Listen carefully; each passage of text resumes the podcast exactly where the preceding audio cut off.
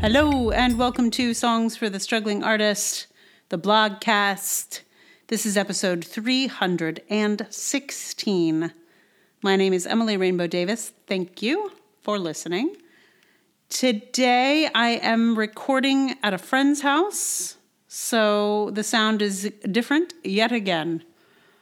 It's going to be a little bit of an experiment for the next few weeks, and I'm also traveling a little bit. So you know, we'll we'll try not to disrupt your expected sound quality, but uh, yeah, it's a little different. I know.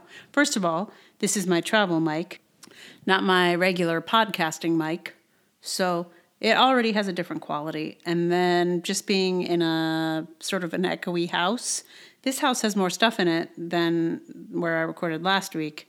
So it it does have slightly more sound cushioning, but not a lot. uh, so I, I have now, I think this is my 17 millionth attempt to record. I am twisting myself into some very interesting uh, uh, organizations of self to deliver this podcast to you today.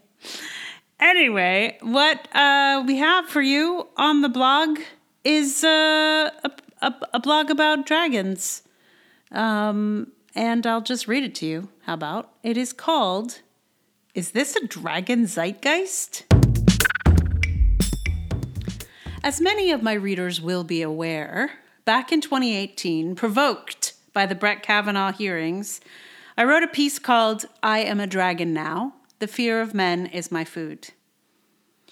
A few months after that piece went around, elements of it poured themselves into a piece that became The Dragoning, an audio drama podcast. The podcast came out in the spring of 2020, and season two just launched. I'm taking you through this timeline because here, in 2022, an award winning author has published a novel called When Women Were Dragons, in which there is an event known as the Dragoning. A friend sent me a review of this novel because it sounds an awful lot like my piece. Not identical, of course, but close enough to be uncomfortable. Has best selling author Kelly Barnhill stolen my idea? I doubt it. I suspect dragons were in the air, and we both reached for them. I think of Elizabeth Gilbert's idea about ideas. She unpacks this notion in Big Magic. This is her theory that ideas just sort of float through the air and they visit whomever they think will realize them. The ideas visit lots of artists at once just to be sure they are born. My guess is that the dragoning was in the air, and it chose both me and Kelly Barnhill. I got the idea out faster, but Barnhill will spread it more widely. It is slightly uncomfortable, of course, to find that something that came from my brain also appeared in another person's brain. And a woman who was exactly my age, no less. It's like the idea was flying around in 2018 and was like, I need a 44 year old woman to take this and run with it. And maybe it wasn't even just me and Kelly Barnhill.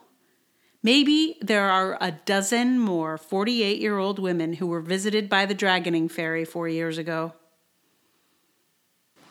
Is it possible Barnhill, consciously or unconsciously, lifted this idea from me? Like maybe she read the blog, which did go pretty viral, especially among Gen X women, and she thought, I can imagine a world based on this. And off she went. It is possible. Same thing happened to me. But do I think she stole the idea from me, as every novice writer is always convinced will happen to them? I do not. I've read Barnhill's work. She has no shortage of imagination. She's not out here trying to steal anything. She doesn't need to. Her brain makes up a lot of neat stuff on its own. She does not need to steal. I'm incredibly confident in her ability to make up her own magic. But I do find myself in this incredibly awkward position of finding my own work slightly less Googleable because someone else, with a much larger platform than me, has written a work with my title in it. They got Naomi Alderman, who wrote one of the most exciting books of the last few years, The Power, to write a review of it in the New York Times. Naomi Alderman is also 48 years old. It feels like all the girls in my class are writing magical feminist speculative fiction and they all joined a club, so they're getting together and hanging out, and I'm all by myself over here quietly declaring I was here with this first. The other thing that sucks about this is that the only way to find out if Barnhill's work is somehow derivative of mine is to read it. And I don't feel I should, even though I know I'd enjoy her writing. I loved her novels for young people, and I, I don't want to mix up the waters.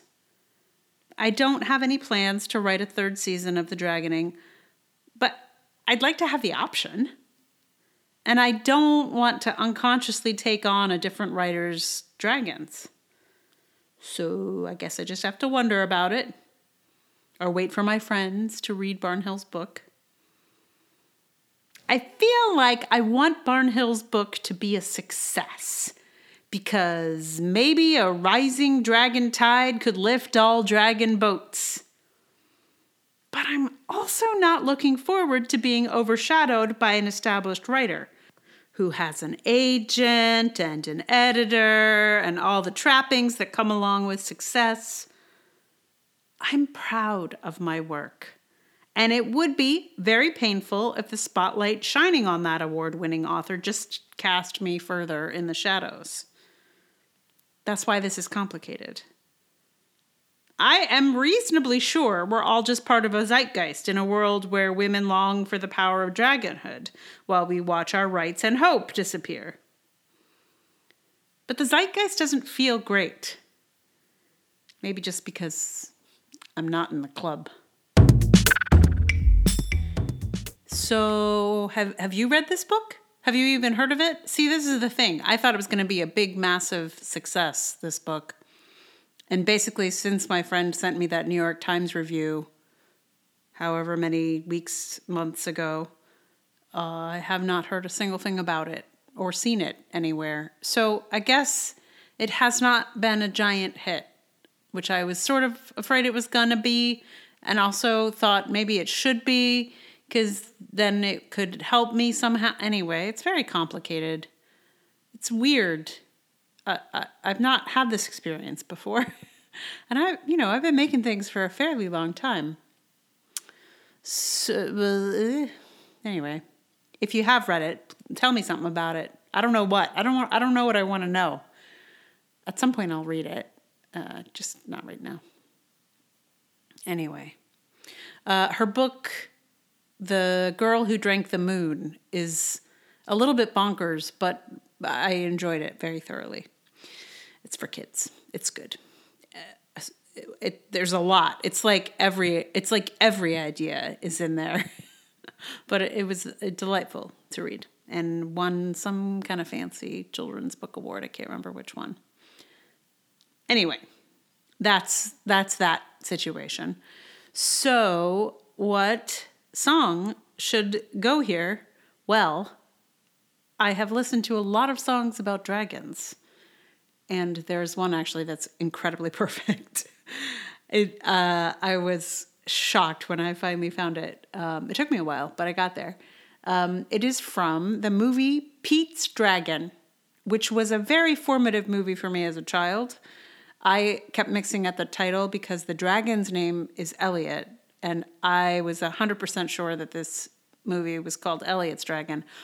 In my defense, I believe I may have been four years old, five years old, six, something. I was a very small child when I saw this movie, and I, I was very impressed with it. I did not remember anything about it. This is the thing I keep thinking about. This is a total tangent, by the way. But you know, in the 70s, right? You see a movie and it changes your life. You're like, wow, this movie blows my mind. And then you only see it the one time. So it's not like I could tell you anything about Pete's Dragon. Uh, I could tell you some more things now, but at the time, like before, before I did some research, couldn't have told you a thing. Did not remember anything except there's a dragon and that I got Pete and Elliot mixed up. Uh, because uh, you know, I was I only saw it the one time and I was a child. but it, I think like kids in the last basically since the invention of the VCR kids have a much different experience of movies than than we did uh, as as youths. Because you could see a movie you could feel like it is was transformative but it was a little bit more like theater in that like you saw it the one time and then that's it. Whereas kids now like they can recite entire films to you because they watch them over and over and over, like they read books, which is very sensible and interesting. I'm just very curious about what that does to how you interact with film. Um, and maybe also theater and also books. Like, does this explain the audience at the Harry Potter play a little bit? It might, I don't know if I wrote about this in my blog about that show, uh, but it was remarkable how uniform that audience was in its responses to the show. It was like being like in the brain of one person who was actually thousands of people. It was wild. Um, it was exciting actually. Like I was like, oh, I can. I it helped help me understand a phenomenon. Anyway, I, I just think there's something about how we engage with film in that I found this movie incredibly powerful as a child and yet can remember nothing about it. And um, kids who, you know, grew up being able to watch things over and over know every line of a, of a film. Anyway, that's a total tangent. So the song is called there's room for everyone. And it's about making room for dragons, but it's also about making room for everyone, right? Which is sort of what this piece is about in a funny way. Also, this is kind of a like really sweet, in- inclusive song. And uh, I feel like it could use a, a, a comeback. Um, yeah. So Helen Reddy also sings it. Amazing. Um, so I'm going to sing that for you in just a little bit here. Meanwhile, thank you so much for listening. If you like the podcast, please tell someone about it. Like, review, subscribe. If you'd like to support it with your dollars, there's patreon.com slash Emily R. Davis. There's also Ko-fi, PayPal.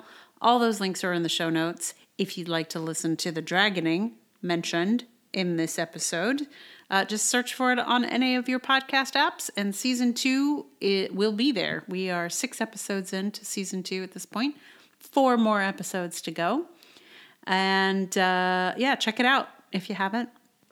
And then read Kelly Barnhill's book and tell me about it. You can make a little uh, comparison. I'd be I'd be curious to hear that. Yeah. So, right.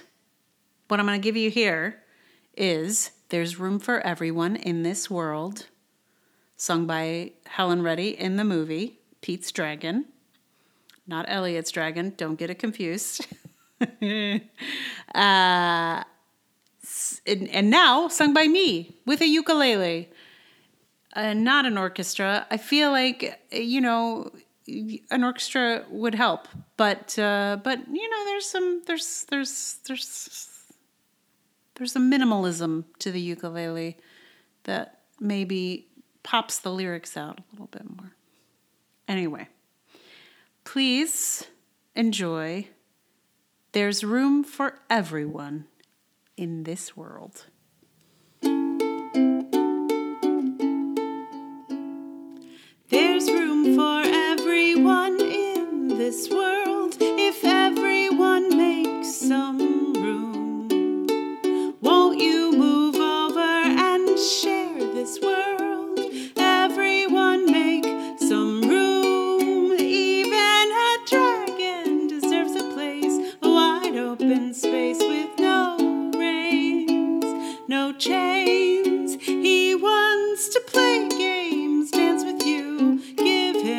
chance to see.